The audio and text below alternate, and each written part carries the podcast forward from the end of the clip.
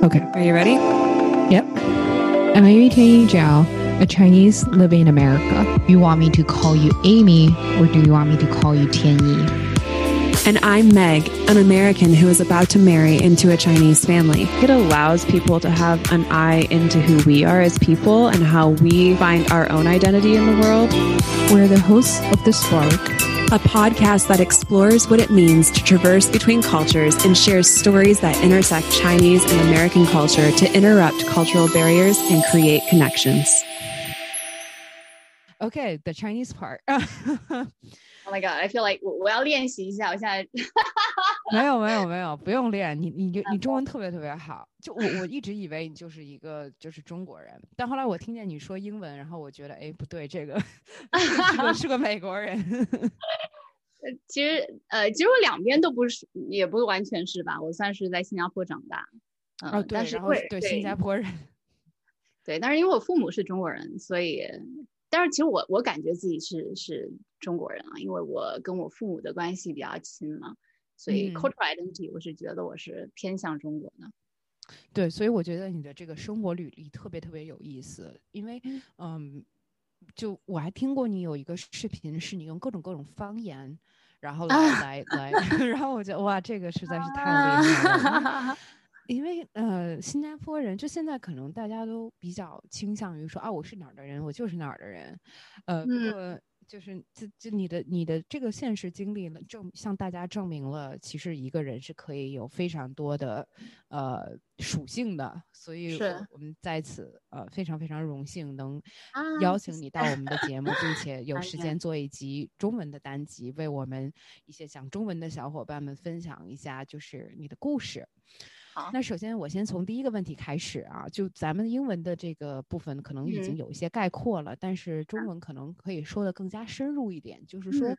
嗯，从一个少女到母亲，你失去以及得到了什么？尤其是从一个亚洲女性的角度来讲，纵观你这么一个全程，你觉得，嗯，好多，这是一个很大的问题，非常非常大，我觉得可以写一本书了。这个，啊。那比如说第一点，我们刚才已经说到，就是，嗯，我失去或者我们都失去了少女的体态，对吧？对。呃，这个是生命的一部分，但是我觉得就是生产它可能加速了这一方面的一个过程。但是很有趣的，虽然我失去了我少女时期的体态，但是我却得到了一份我对自己身体的自信。这个。我不知道你有没有这个这种感觉。其实我在二十多岁的时候，当时我跳舞，就是，嗯，对，所以当时其实我是很，就是很健美嘛。对。但是我从来没有觉得说我够美，或者我够瘦，或者我够自信。我永远觉得我的身体是不够的，因为社会告诉我，女人的身体就是要。是你你的对比就是应该一个完美的一个模特的一个模板，但是我没有真的体会到我的身体的价值在于哪里。就是其实我女人的身体真的是很伟大，你它也很神奇，它可以孕育生命，她自己本身就是一个爱的一个载体。所以我觉得生完孩子之后，我更能够去欣赏我自己。而且我不再比较说，我应该就是那个无瑕疵的一个身体，因为我知道没有一个人是无瑕疵的，甚至说那个那个无瑕疵的身体，是因为他没有放弃一些东西，就是或者他没有办法得到一些东西，呃，才能维持那个无瑕疵。那那种那种无瑕疵是不是我想要的？可能并不是。那。从另外一方面，我觉得我失去了那个可以很放纵的那种自由，但是呢，我得到了却是另外一种解脱啊！因为我发现，其实那种自由往往是一种逃避。没错，没错。嗯，对，因为我就觉得，你要创造任何有价值的东西，其实都需要你用时间还有自自由去替换。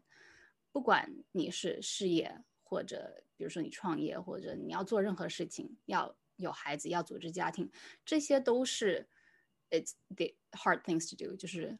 很困难的去完成的事情。然后任何这些事情都需要你用你的时间去替换，所以并不是只是孩子。嗯嗯嗯嗯，我特别喜欢你说的这一点逃避，因为我也是经历了，就是我不是说想把这个故事转转到我的身上啊，但是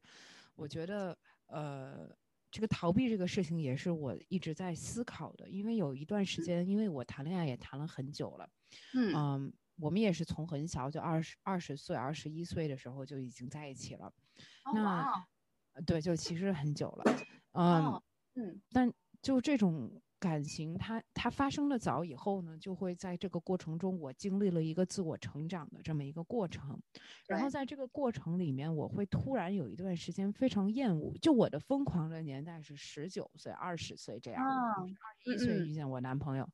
然后，但我我我突然有一段时间，我觉得，哎，我很不愿意在这段感情里。而这种不愿意，他其实不是因为，嗯，我不爱这个人了或怎么样，而是因为我突然发现，哎，这个事情好难啊！就我这个人逼着我长大呀。就我明明明可以选择不长大，我明明可以选择说走就走，我我明明有这个资本和我很幸运，我有这个资本，然后我有家庭的支持去让我做一些非常疯狂的事情，但是现在我要面临的去哎长大，长大，因为我谈了这么一个男朋友，我就觉得啊，我好想逃避，嗯嗯，所以我觉。但我觉得现在主流的媒体啊，我不是说所有主流媒体，但是可能有一种呼声过于强大，就是单身生活的美好性。是是是。嗯，因为因为单身生活的美好性，我觉得有的时候它它是美好的，它可能不会面临很多感情中你要面对的问题，但这种快乐是一种，嗯，快速的像快餐式的快乐。就像你说的，如果没有痛苦，很多东西它不一定来的。来的有意义，是，嗯，是，所以还是蛮空虚的，有的时候。对，我觉得尤其啊，你现在住在纽约对吧？对，我我现在在华尔街。啊，OK，所以我觉得在纽约，它是一个特别就是一个 Peter Pan lifestyle 的一个地方。Yeah，right，就是我不知道中文怎么讲，就呃，彼得欢彼得潘化，全民彼得潘化。啊，有这么一个说法是吧？呃，我我我我反正我一直这么叫的，就是就是大家都可以选择不长大。对对，所以他就给予我们一个错觉吧，觉得说，OK，the you know thirties is the new twenty，就是三十岁是新的二十岁，四十岁是新的三十岁，就是把所有的人生的选择，把长大变成一个可以无无限往后延迟的一个东西。但是他这个想法其实也是。呃，他就是默，就是他默认觉得说长大不是一件好的事情，好像说作为一个 Peter Pan 永远是最好的，就是那种无忧无虑、没有责任、随时可以逃离、随时可以拔腿就走。这是，但其实这个是很多啊，在在社会种种的呃时候都会这么给我们一个感觉啊，比如说。比如说我刚刚出来工作的时候，很多人跟我说啊，你做 banking，你做投行其实挺好的，因为你做完投行出来了，你就有很多选择，对吧？你你任何行业你都可以做，但是其实你做完投行出来了，你还是不知还是不知道自己要做什么，或者是就是就是这种持续不要有任何的 commitment，哎，commitment 中文怎么讲？我不呃，持续就没有任何的。呃，不想投身于任何一种选择，致力于一种选择。对对对对，不想被任何一个呃决定给绑住。但是后来我发现，这种这种被绑住其实是很重要的，因为如果你不给自己一个那种承诺，其实是任何东西都做不了的。所以。嗯，所以有了孩子之后，我发现这是他真的教会我一个很重要的事情。因为我以前是一个 commitment phobe，嗯，就是你可能约我吃个饭，我可能会说啊，好好好，但是你 know 可能我当天就突然就不去了，或者是就是什么东西都不喜欢说的太明白，因为我希望给自己一个可以，呃，就选择不要的那个自由。但是孩子是一个不能退的一个包裹，对吧？是。他是一辈子的 commitment，但是因为有了这个 commitment，他反而让我现在可以安心下来，知道说，OK，我现在做视频，它也是一样那样子的 commitment。我现在做任何事情，不管是健身，不管是开始一个什么东西，我都希望给自己设一个更长线的一个目标，因为我现在知道说这一种 commitment 才是，呃，创造有意义的事情的一个前提。对，对，那。嗯，从你自身经历来讲，我觉得咱们，呃，已经很明显了。你，你从你自身经历来讲，你突破你自己的舒适圈无数次，对吧？那你觉得今天的年轻人还有必要打败打呃来突破自己的舒适圈吗？如果有必要的话，他们怎么去突破？如果没有必要，又是为什么？因为像我们说的，很多人他可以选择不长大，对吧？啊。那他有什么必要就突破舒适圈？这个 walk out of your comfort zone，它的意义在哪里呢？哎，其实那应该说每个人的人生其实都没有对错，它是 个人的一个选择。那但是我觉得我所看到的人大致上分为两种，有一种就是对外面的世界很有好奇，就是不甘于。现状或者不甘于，就是，嗯，可能一一直会是去发现一些自自己不知道的东西的这一类的人。另外一类人就是，可能他也真的很喜欢他的 environment，他他很 OK，他觉得，呃，他对自己的那个现状很很满意，很，他没有觉得有必要去改变。这两类人没有对错。对你，只要认清自己是谁，那你跟我明显是第一类人。那在在我们知道说，比如说我们在十八岁的时候有那种蠢蠢欲动，觉得说 OK，到十八岁以来，我的世界观是是父母给的，是我成长的城市给的。但是这一套我没有去实践过，我不知道说这些道理对还是错，适不适合我，我需要去呃实践去尝试，然后去。看别的世界是不是跟这个我现在有的这个观念是契合的？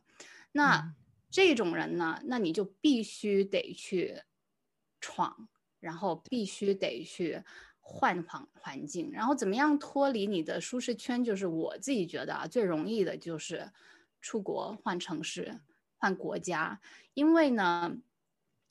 因为呃，那本书我不知道你有没有看过《Sapiens》。就是啊，我看过那个封封皮到处都是，所以我啊，对 对对对啊，很建议大家去看一下了。其实他那个是从那个进化论角度去说人类的历史，还有人类的故事。然后我觉得他的一个最核心的一个总结就是，不管人类的任，就是人人类的任何的信念，our belief system，其实都是一个人造的一个东西。嗯，所以当你发现说其实没有任何一个你以为的一个观念就一定是那么一回事儿，因为它不是，不是铁定的，它是人造的时候，你就发现，哎，很多时候你不需要被这种东西给框住，其实是你你可以去建造属于自己的一个框架，那个时候其实是非常有力量、非常 powerful 的。没错，没错，我特别同意这一点，因为我们也是在这个文化在在不停的出国以及交流的过程中，我们突然发现，其实连国籍包括国界这种东西都是人造的，是是，种族其实也是从基因学来说，其实每个人的基因区别并没有那么大，所以。大家都是人嘛，所以我们就觉得突然发现，哎，其实文化身份的定义，它可以是，它你可以定它，也可以不定它，它可以是一个多个因素的结合体。所以这才是为什么，就是我们这个播客想去 更加钻研的一个问题，就是说在全球化的时代。嗯，抛。开美国这种移民国家不讲啊，咱们就是像像咱们这种在全球化时代中成长的发展中国家或者发达亚洲国家的人们，他咱们其实也可以有各种各样的呃文化身份和对某种文化产生好奇的一个一个一个权利，所以，嗯，我。觉得还挺有意思的。那像你刚才说的，就是嗯，咱们明显哈，第一种人 就一定要突破自己舒适圈来回蹦的这种，那但是。但是如果知道你的故事的小伙伴，应该都知道，就你跟你的先生已经在一起十六年了。就像咱们这种很容易被外界新鲜事物吸引的人，那你跟你的先生已经在一起这么多年，那从你自身来讲，分享一下你这个跨文化恋爱、长时间恋爱以及长时间婚姻的这个过程，以及它是一个怎么样融合？多年间是你们是怎么相互扶持过来的呢？哎，这个我觉得。长时间的一个相处本来就是一件很难很难的事情，然后又加上一个跨文化，这个可能又加了一点，嗯，某一方面它加了一些困难，但是某一方面它加了一点色彩，它这个色彩也让你更有呃机会去把它延续下去，因为有更多就是你互相可以学习、互相可以呃发现的一个东西。然后刚才在英文版里面，我们也说到了，就是这十六年，其实我们都经历了太大太大的变化了，已经不是十六年前的自己，而且基本上是可能每四五年的改变都已经是完全是另外一个人，所以其实是持续的爱上新的一个他，嗯，持续的爱上一个新的自己。呃，唯一的区别是说，当这些大的转变在发生的时候，你可能会经历一个不爱的一个过程。对，就是本来很很很有默契，可能你本来喜欢他他的某些点，然后现在突然间他改变了，那那那怎么办呢？那我们现代社会可能就会让我们选择说，那那不合就分了。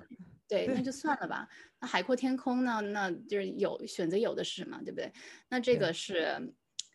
应该说这个是比较正常的一个选择吧。嗯，呃，但是我们两个为什么会在一起啊？其实也真的是因为一开始的那段感情实在太美好了。嗯，一开始那四五年是在学校、大学，然后。我们又是舞蹈的 partner，就是我们跳国标舞嘛，他是我的搭档，所以，呃，所以在很多事情都在改变的时候，舞蹈这个对我们来说是一个不变的一个核心，它一直可以把我们拉回来，呃，所以可能爱情可以长久的一个秘诀也好，或者一个 trick，一个 tip 也好，就是你必须要有一个。核心的一个爱好或者关注的点，让你们可以一直把自己的情感、自己的呃这些集中力都拉到了一起。对，呃，做做这个比较长久的一个朋友，他才能够走下去。对对，那你觉得从这么长时间的感情中，你学到了，或者 你觉得你呃相比较其他那种快餐式爱情？呃，你得到的最珍贵的一些东西是什么呢？啊，嗯，因为我没有经历过快餐式爱情，所以我也不知道那个比较是什么。所以，呃，所以其实如果这个问题是给一个就是可能疯狂了几年然后再定下来的人，会回答的更好一些。呃，但是我。我知道，说我要 settle down 之前，之前其实也是经历了很大的挣扎。对，像我们那么喜欢去 experience 的人，我怎么可能一辈子谈一份恋爱，对不对？然后，呃，可可能一辈子就一个性伴侣，那那很 crazy 吧，对不对？呃，但是那比如说从一个理论上的一个讨论角度，其实我们也讨论过很多，比如说。在在纽约的那会儿，我们也有聊过，我们要不要 open relationship，嗯，right，呃，这样子是不是能够做到，又能够在一个长期的 relationship，但是又能够有一些新鲜感呢？但我们都都讨论过，但是讨论过之后，觉得它在实践中可能很难完成。对，嗯，所以，呃，所以这个也没有。因人而异啊，对，不不是说你不可能做到，只是说我们对自己的认知是觉得说我们在当当时。是做不到的，呃，然后呢，我我在我很多女朋友经历就是这种 Sex in the City 类类似就是很 glamorous 的 single life，就是这种单身女性的那种生活，我很向往。但是我我过了一会儿再去回看他们的生活，其实过了两三年之后，他们其实还是在寻找那个长期的一个稳定，他们还是希望寻找一个比较真挚、比较有意义的一段爱情吧。嗯，所以后来我就觉得啊，那其实我可能也没有 miss out on 那么多东西，所以自己内心可能也有一个这个。呃，平和平叫什么？就是觉得比较 balance 吧，有有一个平衡感，然后安全感。对对，那挺好的。但我好像没有回答到你的点啊，你刚才是没有没有我我就是说，其实因为我觉得长时间的这种感情，你对一个人的了解是非常深入的。但其实我看过一句话，就是说，嗯，感情就像是一面镜子。其实你自己是什么样，你的你的伴侣就是什么样，嗯，你是什么样，你的感情最后就是什么样。它其实是是折射的一个过程，而不是说，嗯，越长时间它越是一个折射的过程。所以可能很多人他会害怕看到镜子中的自己，而不是说害怕看到。就是对这个人，对他对对方有一种什么样的厌恶感或者怎么样？其实有的时候我们是害怕面对自己的，嗯，对，一个理论啊，仅供参考。所以啊，对，但是我我其实蛮同意的，就是你知道，偶尔我会就是埋怨我先生说啊，你这么无聊的一个理工男呢，因为你啊，所以我们都不去吃那些呃特别有创意的菜啊，因为都吃着你那很就是很简单的胃口什么什么的。然后，但是后来他出差嘛，就出差四五个月了的时候，我突然间发现他不在的时候，我自己也还是选择吃那些我们平时在吃的东西。然后我就发现，哇天呐，可能我之前把这些罪像都压在他身上，其实是对不对？其实是我对我自己的选择的一个评判。对对，是这样的。对，然后后来发现其实也错不在于他的时候，我就我就比较释怀了一些。是是，那这种这种意识到其实是需要时间的打磨的。那现在其实你不光是有一个非常成功的感情，我们可能说了很多有关感情的事情，但其实大家知道你更多的是因为你是一个非常。嗯，有意思的博主，你是一个很 是一个呃 YouTube 上是吧小有名气的博主，然后你也在呃小红书上面有自己的 channel 做呃酷呃酷妈戴安娜，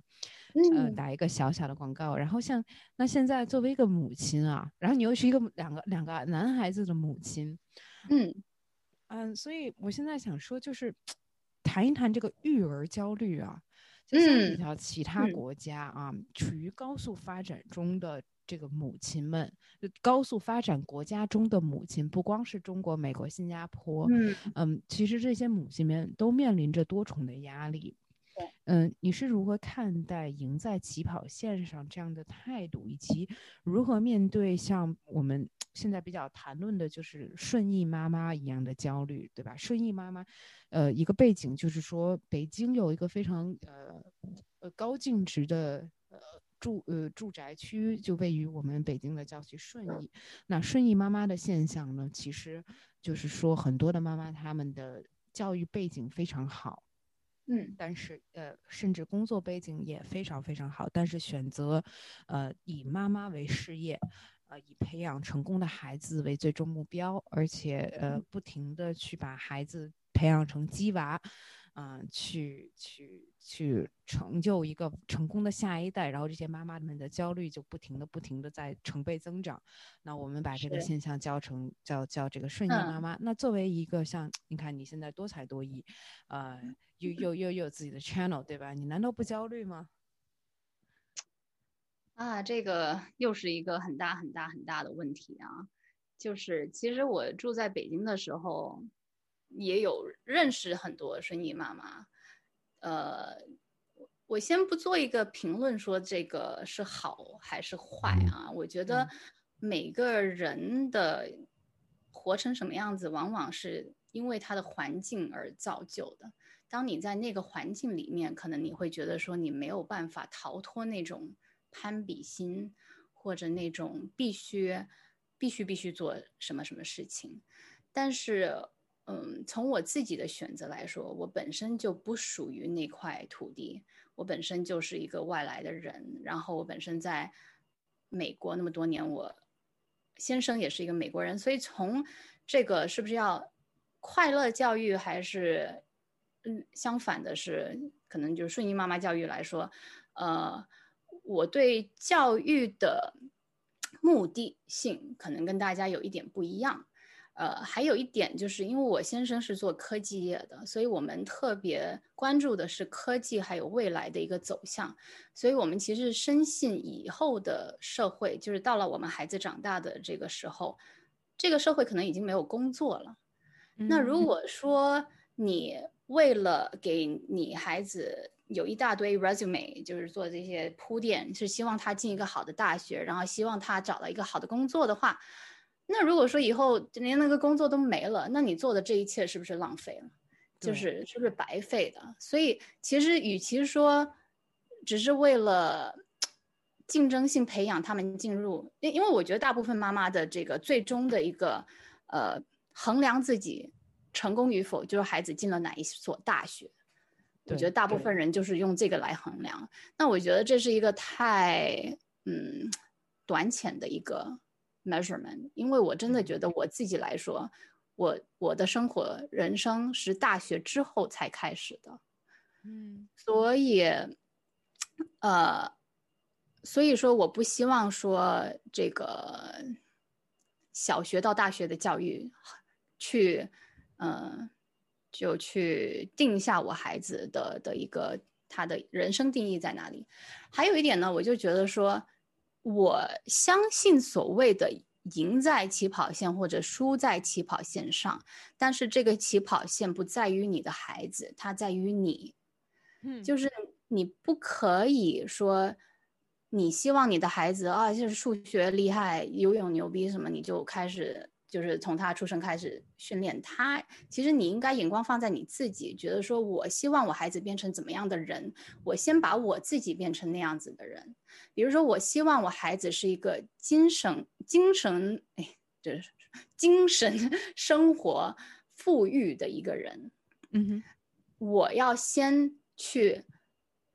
Answer the question，我要自己给自己的一个很好的答案是什么是精神富裕？我怎么做到精神富裕？如果我能够做到，我才能够要求我孩子去做到，而不是说我这些都没有达到，但是我希望我孩子能够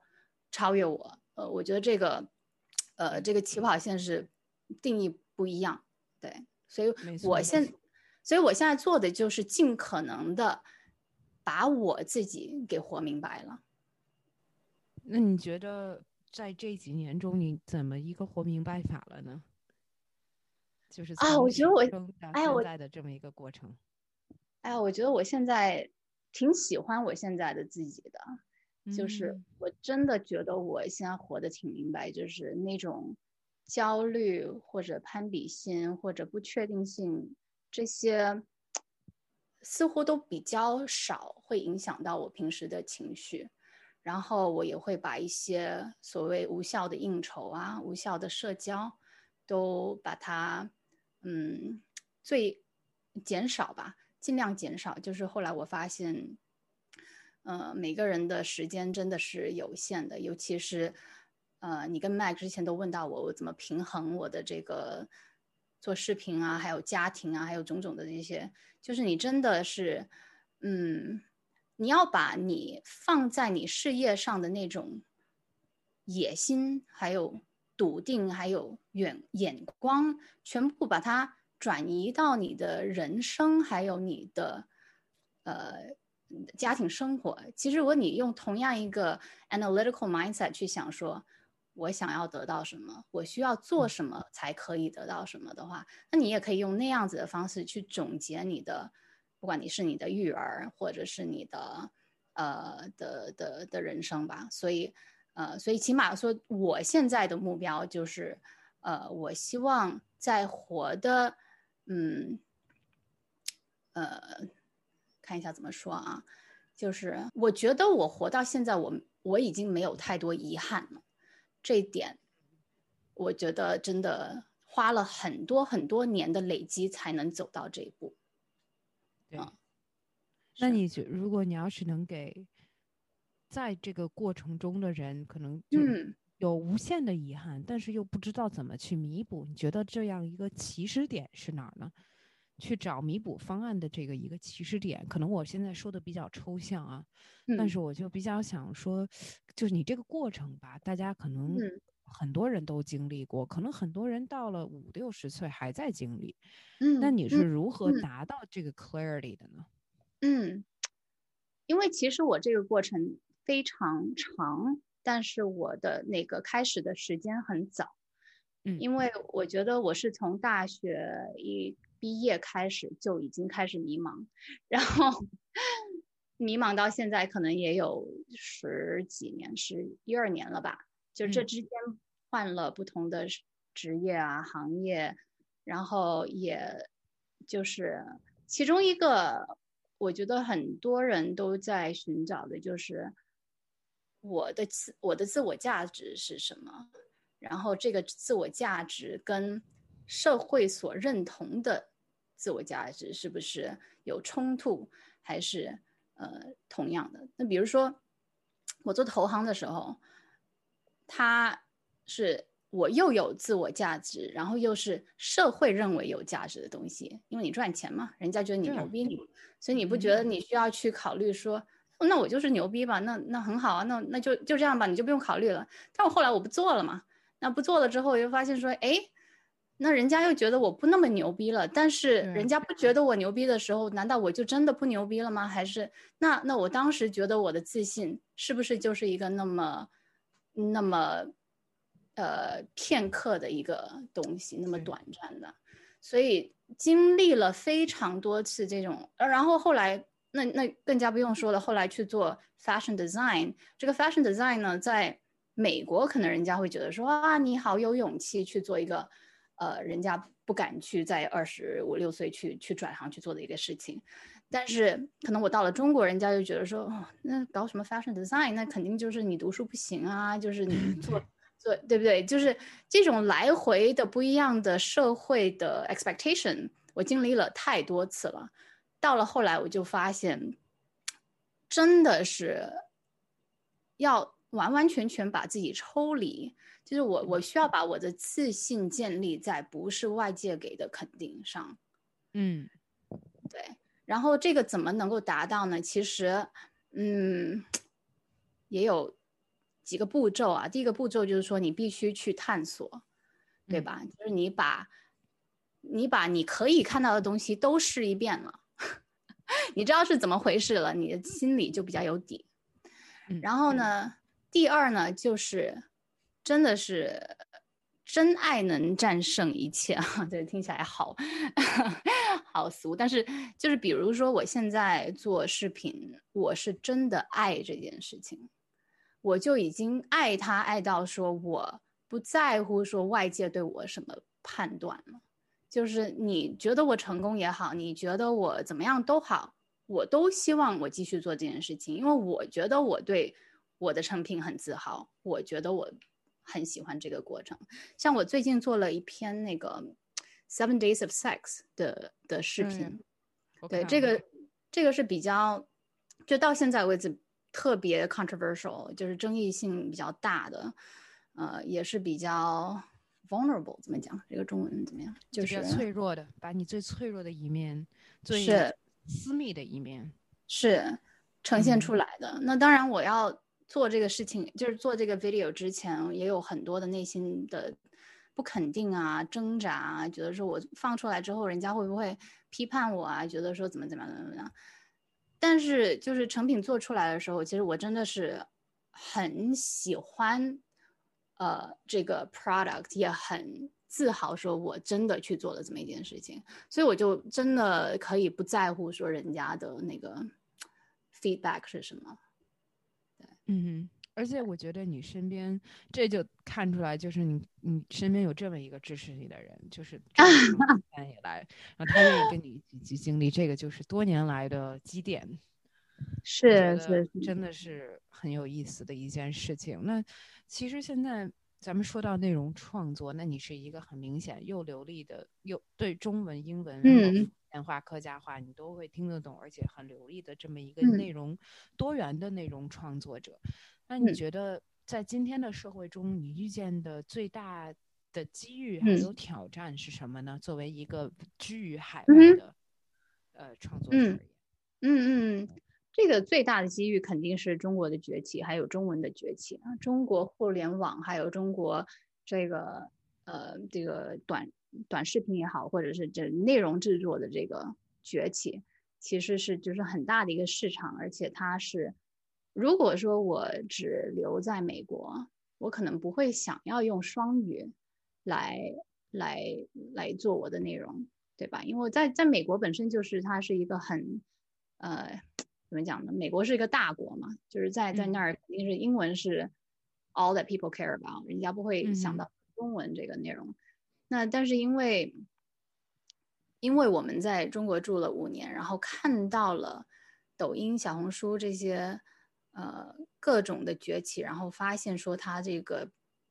迭代的速度要比国外还要快，而且就是内容的质量也呃提升的速度 is like China speed right，就是真的非常非常厉害，所以所以这个真的是一个机机遇，然后所以比如说我现在做小红书也做 YouTube。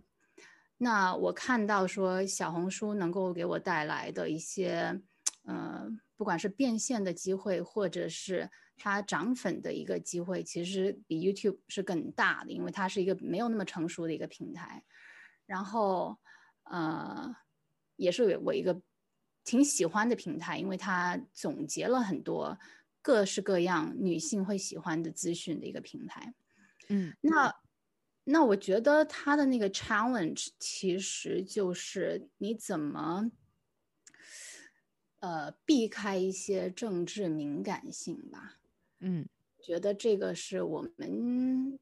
现在都要比较小心的一件事情，就是因为当中美两方越来越就是形势可能越来越紧张的情况下，真的不想做到或者说到任何一个会。呃，太过触犯任何一方的言论，然后这个这个作为创作者来说，肯定会就是影响到我们创作时候的一些需要考虑的事情吧？对，对对，这个如履薄冰，如履薄冰，但是慢慢的肯定就会，呃，也也在内容创作上，它其实是一个 format。嗯，我我还是蛮能理解，尤其做文化交流这一块儿，我我还觉得，嗯，他确实是一个就有点自找，说实话，在这块，呃，但 但正是因为他敏感，我觉得才证明他有无限的潜力。而像一些先驱者，就我觉得，呃，也不能说先驱者吧。